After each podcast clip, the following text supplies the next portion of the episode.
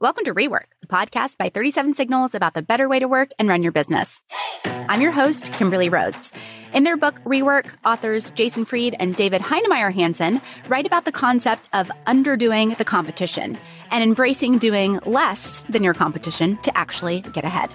Here to talk about it are the authors of Rework and the co-founders of 37 Signals, Jason Fried and David Heinemeier Hansson. Jason, why don't you catch us up when so many people think in business, more is more is more. You guys are taking the angle that sometimes less is more. Tell us about that. Yeah, uh, the idea here is that most problems are actually quite simple. Um, and what's strange is that the biggest market is actually at the low end. Everyone kind of thinks the big market and the big opportunity is actually at the high end by constantly creeping up and adding more stuff to your product so your product can do more and more and more and more and more. And in some cases, there might be some more revenue to find up there because people want more and they're willing to pay for more if they get more and it's business software and the whole thing. But really the biggest market is, is down, down low and down low.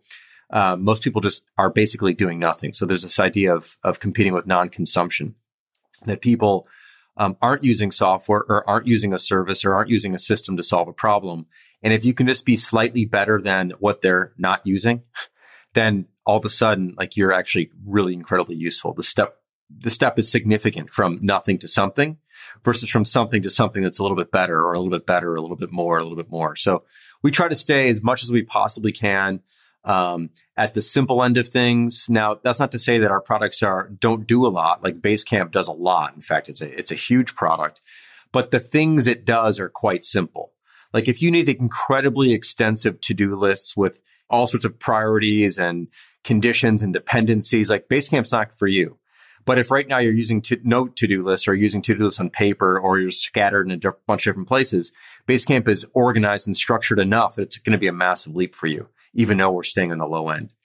So when we came into this world, we were, uh, you know, basically competing with Microsoft Project at the time, and, and today we're competing with a bunch of other products.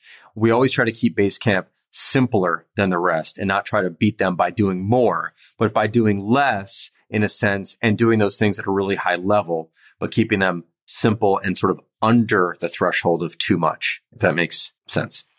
I think uh, one of the problems with more, and more, and more is that it's very easy then to get sucked into a comparison game where you start comparing your product or your service to a bunch of checklists that the competition have. Oh, they have this feature. We got to add that feature. Oh, you got to have, they have this feature. We got to have that feature. And you cram in a bunch of stuff that looks good on a checklist. And this is one of these kind of problems with uh, with some forms of advertisement. You go like, oh, people like checklists. They like to compare products by looking at what does it have, what is the other thing. That doesn't tell you anything. It doesn't tell you whether people want to use it. It doesn't tell you whether you can get others to use it with you. So all of these um, harder to quantify features, if you will. Is the product easy to understand? Is it fast? Is it user friendly? Can I get others to use it with me? You can't put in a checklist. Like everyone always will say, Oh, our product is really simple. Yeah, we have simple software. Whether that's true or not true, it's one of those statements you can't know until you actually use it. And I think this is one of the driving ideas we've always had for Basecamp is that when someone actually starts using it, no, that's when it counts. It's got to be at home good, not just in store good. I think is one of those parallels we make in the book. And you can get quite deliberate about this. One of the books we've referred to several times is this book called Blue Ocean Strategy, which basically gives you uh, the idea of charting out your product against the competition as a series of uh, pylons where you say like, do you know what? Here we're going to be exceptional. We're going to be exceptional on packaging, for example. And then here and here, we're just not even going to compete. We're not even going to show up. And if you take that idea that you cannot be the best at everything across all metrics all the time, it's really a liberating notion, a liberating notion of saying out of the thousand barometers someone might evaluate a project management solution on. We're going to take a bunch of them and say, we're not even going to compete there. As Jason said, there's a bunch of very sophisticated emails or um, to-do list sorting things and permission things and whatever. We're just not going to do that. We're going to compete over here where this product is actually enjoyable and easy to use.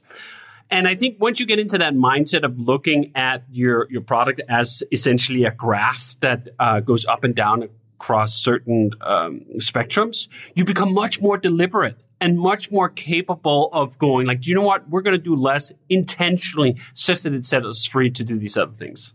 And you guys in the book use the analogy of the flip camcorder of how many features that didn't have and that actually made it really successful. Yeah, I mean that was wow, that was an old example, and at the time it was a great example. But also, it's another example of what can also happen, which is they got crushed by the iPhone. Essentially, once once phones had cameras and video cameras that were better than than the Flip, and they did other things. So this is not a fail-safe strategy. You've got to keep in mind that you can also be passed by by other things. So this is a balancing act it's not just keep it as simple as you can. You're going to win or whatever. Like you can lose too. But you could also win for a while. And that might be, I mean, Flip actually had a huge impact on the industry and like nothing's going to last forever. And I think GoPro is another example of something that's like GoPro is interesting because I'm not sure how well they're doing right now. Actually, I don't, I don't know. But, um, what's interesting about GoPro is they, they made something that is as simple as a flip camera, which was just like it just records video essentially, but they made it for action sports in a way that phones aren't really good for sticking something on your helmet or whatever, right? Um, so they they took it from a different direction, which is just not making a camera, but making a camera for a very specific ex, uh, a use case, primarily action sports and things like that, which is another way to then carve out more of a niche that other devices, even though they do more, can't do that as well. So there are different ways to handle this. But yeah, I think it was still a good example at the time. And there's still lessons to take from it, even though it, it, good and bad lessons, I would say, even though they kind of got passed over. I think what's interesting with the flip camera is it's essentially a parallel case study to the iPod. It just so happened that the people who killed the iPod were the makers of the iPhone. It was Apple themselves that cannibalized the iPod market. And when the iPod first came out, I vividly remember the reception that it got, which was from the tech community. This is shit. Why would you buy this? It is basically just there was this infamous uh, quote from Slashdot, which was a popular site at the time. Um, less space than a Nomad um, doesn't whatever run some operating system. Lame right? Like completely missing the point that the appeal of the iPod was making it much easier to listen to music on the go. Not just listen to music, but get that music onto your device without having to finagle around with MP3s and a bunch of different programs. The vertical integration that Apple does so well is another example of this of like, yeah, it did less. Oh, I think the other one was no wireless, right? Like it didn't have wireless. You had to plug it in to actually do it it didn't matter, right? This was one of the barriers or, or, points where Apple just went like, you know what? Wireless, that's something a bunch of geeks at the time at least care about. It doesn't fit with the rest of it. We're going to sacrifice that. But we're going to make it really easy and we're going to make it cheap to buy a single song for a dollar, which was the paradigm at the time, which itself later got passed by Spotify and all these other subscription services. But this idea that there's an intentionality around saying we're not going to do a thing that people actually say they want because there's a much uh, broader and bigger group of people who, first of all, aren't saying anything. They're not showing up to Slashdot to review whether the new iPod has wireless. They're just consumers who are waiting for you to create a demand in them. They're like, oh yeah, yeah, I'd like to listen to a bunch of different, I'd like to have a thousand songs in my top pocket. That was one of the original marketing um, slogans that they had, right? to just go like this is the kind of digging in deeper into the market rather than just listening to what the very online people will say they want you realize that there's a different configuration of features and benefits and price and packaging that could be a slam hit. And the whole point is to arrive at a blue ocean, is to not dive into direct head to head competition with someone else who is essentially just like you, where you get trapped in this notion of having to compare the checklist of a hundred features and that, oh, product B is better than product A if, if you have 102 features versus 100 features. Eh, do you know what? That's a really bad place to be competitively. It's where margins disappear very quickly. It's where everything gets turned into a commodity. The place where you get to charge above commodity pricing, where people actually will love your product because it is different is when you have a different configuration and are willing to say it's not going to do all these things. And you guys kind of say in the book too that it's playing defense. If you're trying to do everything else that everyone else is doing, you're not actually being proactive and making a change. So I thought that was interesting. The, the other thing I would say about that is when you're aiming for a feature parity plus one, um, you you're really not doing anything. Like you don't need to exist. So if you're trying to come into the market and you're like, well, I want to, I'm just, I want to beat Asana. Okay, so we're going to have to do everything Asana does. Like if you want to beat them, we have to do everything they do plus a few other things. Well, then the only thing you are is plus a few other things. And you spend all these engineering resources just trying to match what already exists in the world. That's not really going to do it for you um, you need to take a different tack, probably like a very different thing. It'd be quite a bit different from what exists in the market if you want to stand out and have a chance. So I, I think this this idea, but you you see it a lot with new companies like, well, we're going to survey the market, we're going to do market research, we're going to see what exists, what the baseline is. We need to deliver that plus something else. I think that's a recipe for wasting a lot of time on things that already exist. Um, something that we try to do um, is, you know, we're, we're, a great example of this. Um, hey, our email service uh, is radically different than Gmail. It's not Gmail plus. It's not at all Gmail. It's like the anti Gmail. Yeah, there's some baseline stuff with email you need you need to send and receive, and like the baseline functionality. But after that, there's a lot of things we didn't do that they've done, and there's a lot of things that we've done that they would never do, and that's what sets the product apart. That's why it's an alternative. It's a choice. If it's just Gmail plus a few other things, it's not actually a choice. You might as well use Gmail. But if you want to use email in a very, very different way and have a different sense of priority about what's important about email and what frustrates you about email, doing what, what Gmail does is not going to do anything for you because that's what you're frustrated by. So we had to do something radically different. So that's what we try to do when we build things. And we're building some new stuff right now that's quite a bit different from um, uh, from other things. So that's how we try to enter the market is by is by is bringing novelty, um, useful, practical novelty, uh, not just like one different thing. And I think that's specifically important when you're going up against someone who's heavily ingrained and fortified. Gmail is the ultimate fortification. There are people who've used it for free. Um, 10, 15 plus years, right? You're not going to get them off your, off Gmail by being 5% different. You have to be radically, uh, different. I think this is, um, a lesson that keeps getting taught in the technology industry in particular. If you look at, for example, all these competitors to Twitter that tried to be basically as much as Twitter as they could be without like the ownership of Elon Musk or something else like a small little edge thing, they might see a, a spike briefly from someone like, oh yeah, I'm really interested in exactly this thing, just without that piece, for example, the owner, Elon Musk. That's not a long-term business strategy that is not going to yield you success. It's funny. I actually tried to look into this last week. I was like, oh, I wonder how Threads is doing. Do you know how well they're doing? No one's fucking talking about how well they're doing. That's how badly it's going. Like, I think like a month and a half ago or two months ago, everyone was like, oh, uh, the use of threads is down 80% from their initial launch, right? And I was like, oh, okay, that's interesting. I wonder how it went ever since. Zip, nada, nothing. No one is talking about it because no one fucking cares. And I think that just goes when you, you think of that, right? Like the meta, every advantage you could possibly imagine. They have so much money that Zuckerberg could flush down, what was it, $40 billion on creating the shittiest VR experience ever known to humans and just go like, poof, that didn't happen. That's how much money they have. So they have essentially unlimited funds. They have a user base of what? Of 2 billion users on their other platforms. With all of that, blowing all of it into it and, exceptional engineers, I'm sure. The people who build Instagram goes over on, on threads, like every single advantage you could line up if you were like, oh, let's imagine everything you could do.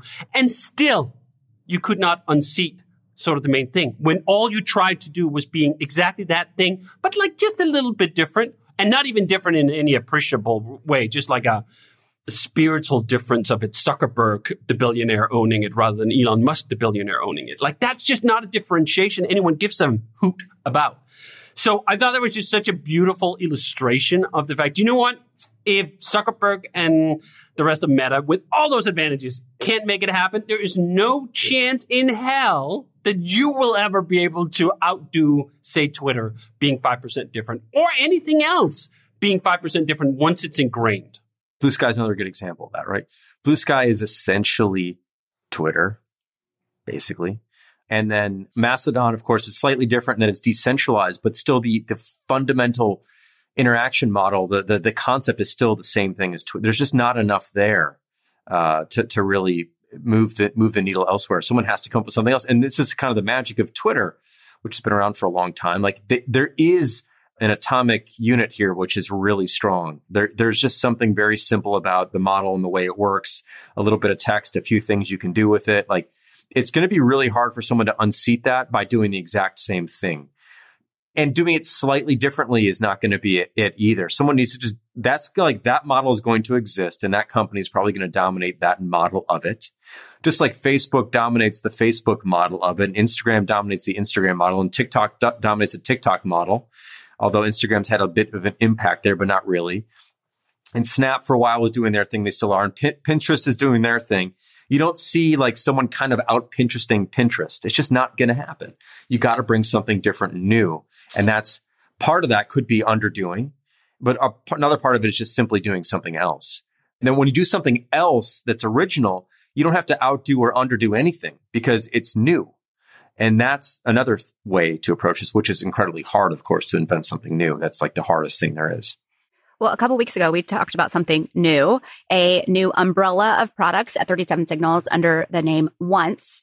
Did you guys think about this underdoing the competition kind of concept with the creation of Once? It kind of seems like they go together. It's fundamental to it. I mean, we haven't really gotten into detail about the kinds of things we're going to be building, but I can go into a slight detail here, which is like they're going to be radically simplified versions of other things that exist in the world. Um, so radically underdoing we're basically looking at uh, things that have, are commodities that are still priced like luxuries and making them into the commodities that they actually are. And so what is the nugget of this idea? What is the fundamental thing that everyone's using about these other things? Like, let's just do that and do it really, really well, price it really, really low, make it really, really simple and run with it. And so uh, the whole underdo is, is very much built into the idea of Once. And as people see the products that roll out, they'll understand that. I think a great illustration of that with once is the notion we went into it with, you know what? We don't have to create a bunch of product innovation here, which is something we normally really enjoy. Like Hey is the ultimate in product innovation where we just went with a ton of different novelty, a completely different way of thinking about email. And then once is, to some way, the exact opposite. Let's pick a bunch of uh, priced services that could be commodities, not by out inventing them in terms of the implementation of the product, but doing very different things on pricing, doing very different things on distribution. So if you look at the graph, the blue ocean strategy graph, like uh, product innovation will be quite low. Distribution innovation, pricing innovation, all these other things, those are the ones that are all the way up. And I think being mindful of that and making it an explicit choice from the get go is just such a great way of opening the landscape. Because again, if you go, oh, it has to be better, cheaper, easier, whatever, prettier than everything else out there, you're like, yeah, okay, fine. If, if that was, first of all, possible, someone else would probably have done it, right? It's quite rare that you can just, again, go out and outdo everyone else on everything. You really need like a high level of arrogance. And I think we're relatively arrogant, um, in the grand scheme of things, but like not that arrogant. Not that you can be better than everyone else at everything at the same time in a reasonable time frame and expect that to be a, a, a success. So just making that choice, like we're going to be like, par, mid for a bunch of things that just are not going to be the essence of why people buy this product. This is again, I mean, I've been on this Elon kick, and I think Jason has as well reading uh, Walter Isaacson's new biography. This is one of the things I love about um, Tesla. And I was just thinking about this driving the car yesterday. Most cars I've had, the floor mats that are in the car are fixed in four different points by these little uh, fasteners and they're always kind of finicky and they're attached to the floor and then you push the mat down on it to keep it in place, right? And one of the things I noticed yesterday was like, the Tesla doesn't have that. None of the mats are fastened in any way. They're simply laid on the floor. And I thought, do you know what? That's really curious. I've had this car for four years. It's a Model X. the carpets have never flown around. So somehow they identified, like in the grand scheme of things, like fasteners, and this is the most minute detail you could possibly imagine. But if you take that minute detail and you amplify it about a thousand times, you end up with something very different. People don't care about floor mat fasteners. Here are, let's say, what are they? It's like a dollar in fasteners in each, but perhaps even more so, uh, actually installing them. So like that's five dollars here. Let's say four fasteners in your car. Do a thousand of those? Well, there's five thousand.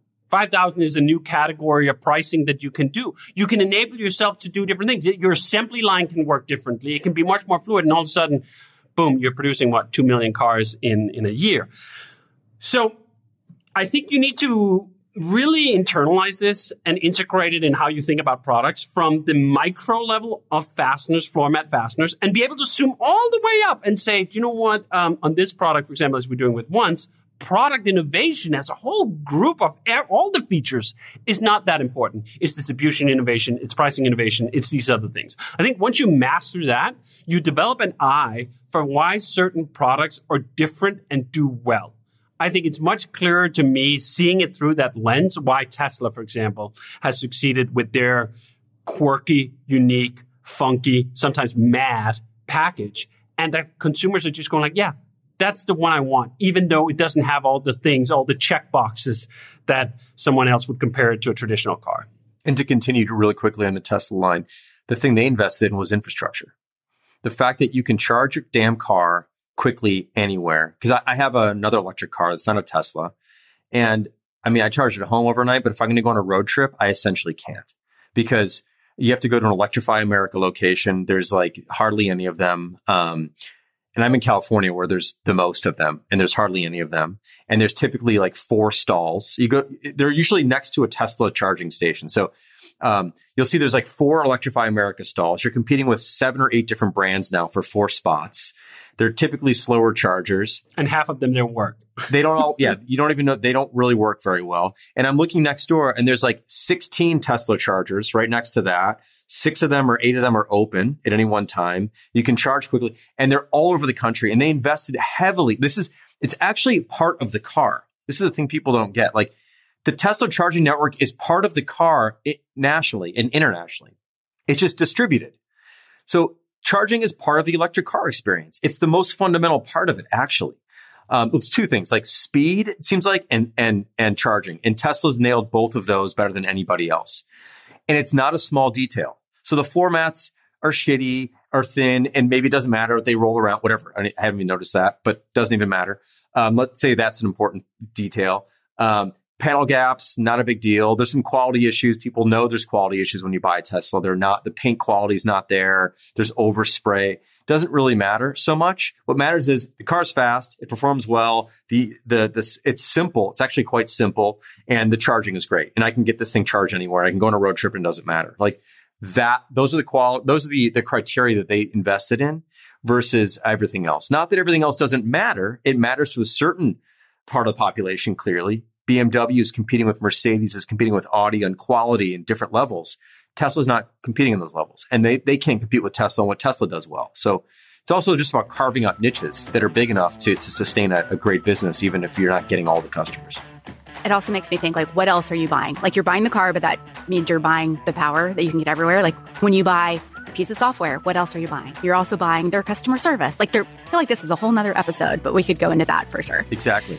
We'll get it next time. But until then, Rework is a production of 37 Signals. You can find show notes and transcripts on our website at 37signals.com slash podcast. Full video episodes are available on YouTube and Twitter. And if you have a specific question for Jason or David about a better way to work and run your business, leave us a voicemail at 708 628 7850 or send us an email to rework at 37signals.com and we will answer it on a future show.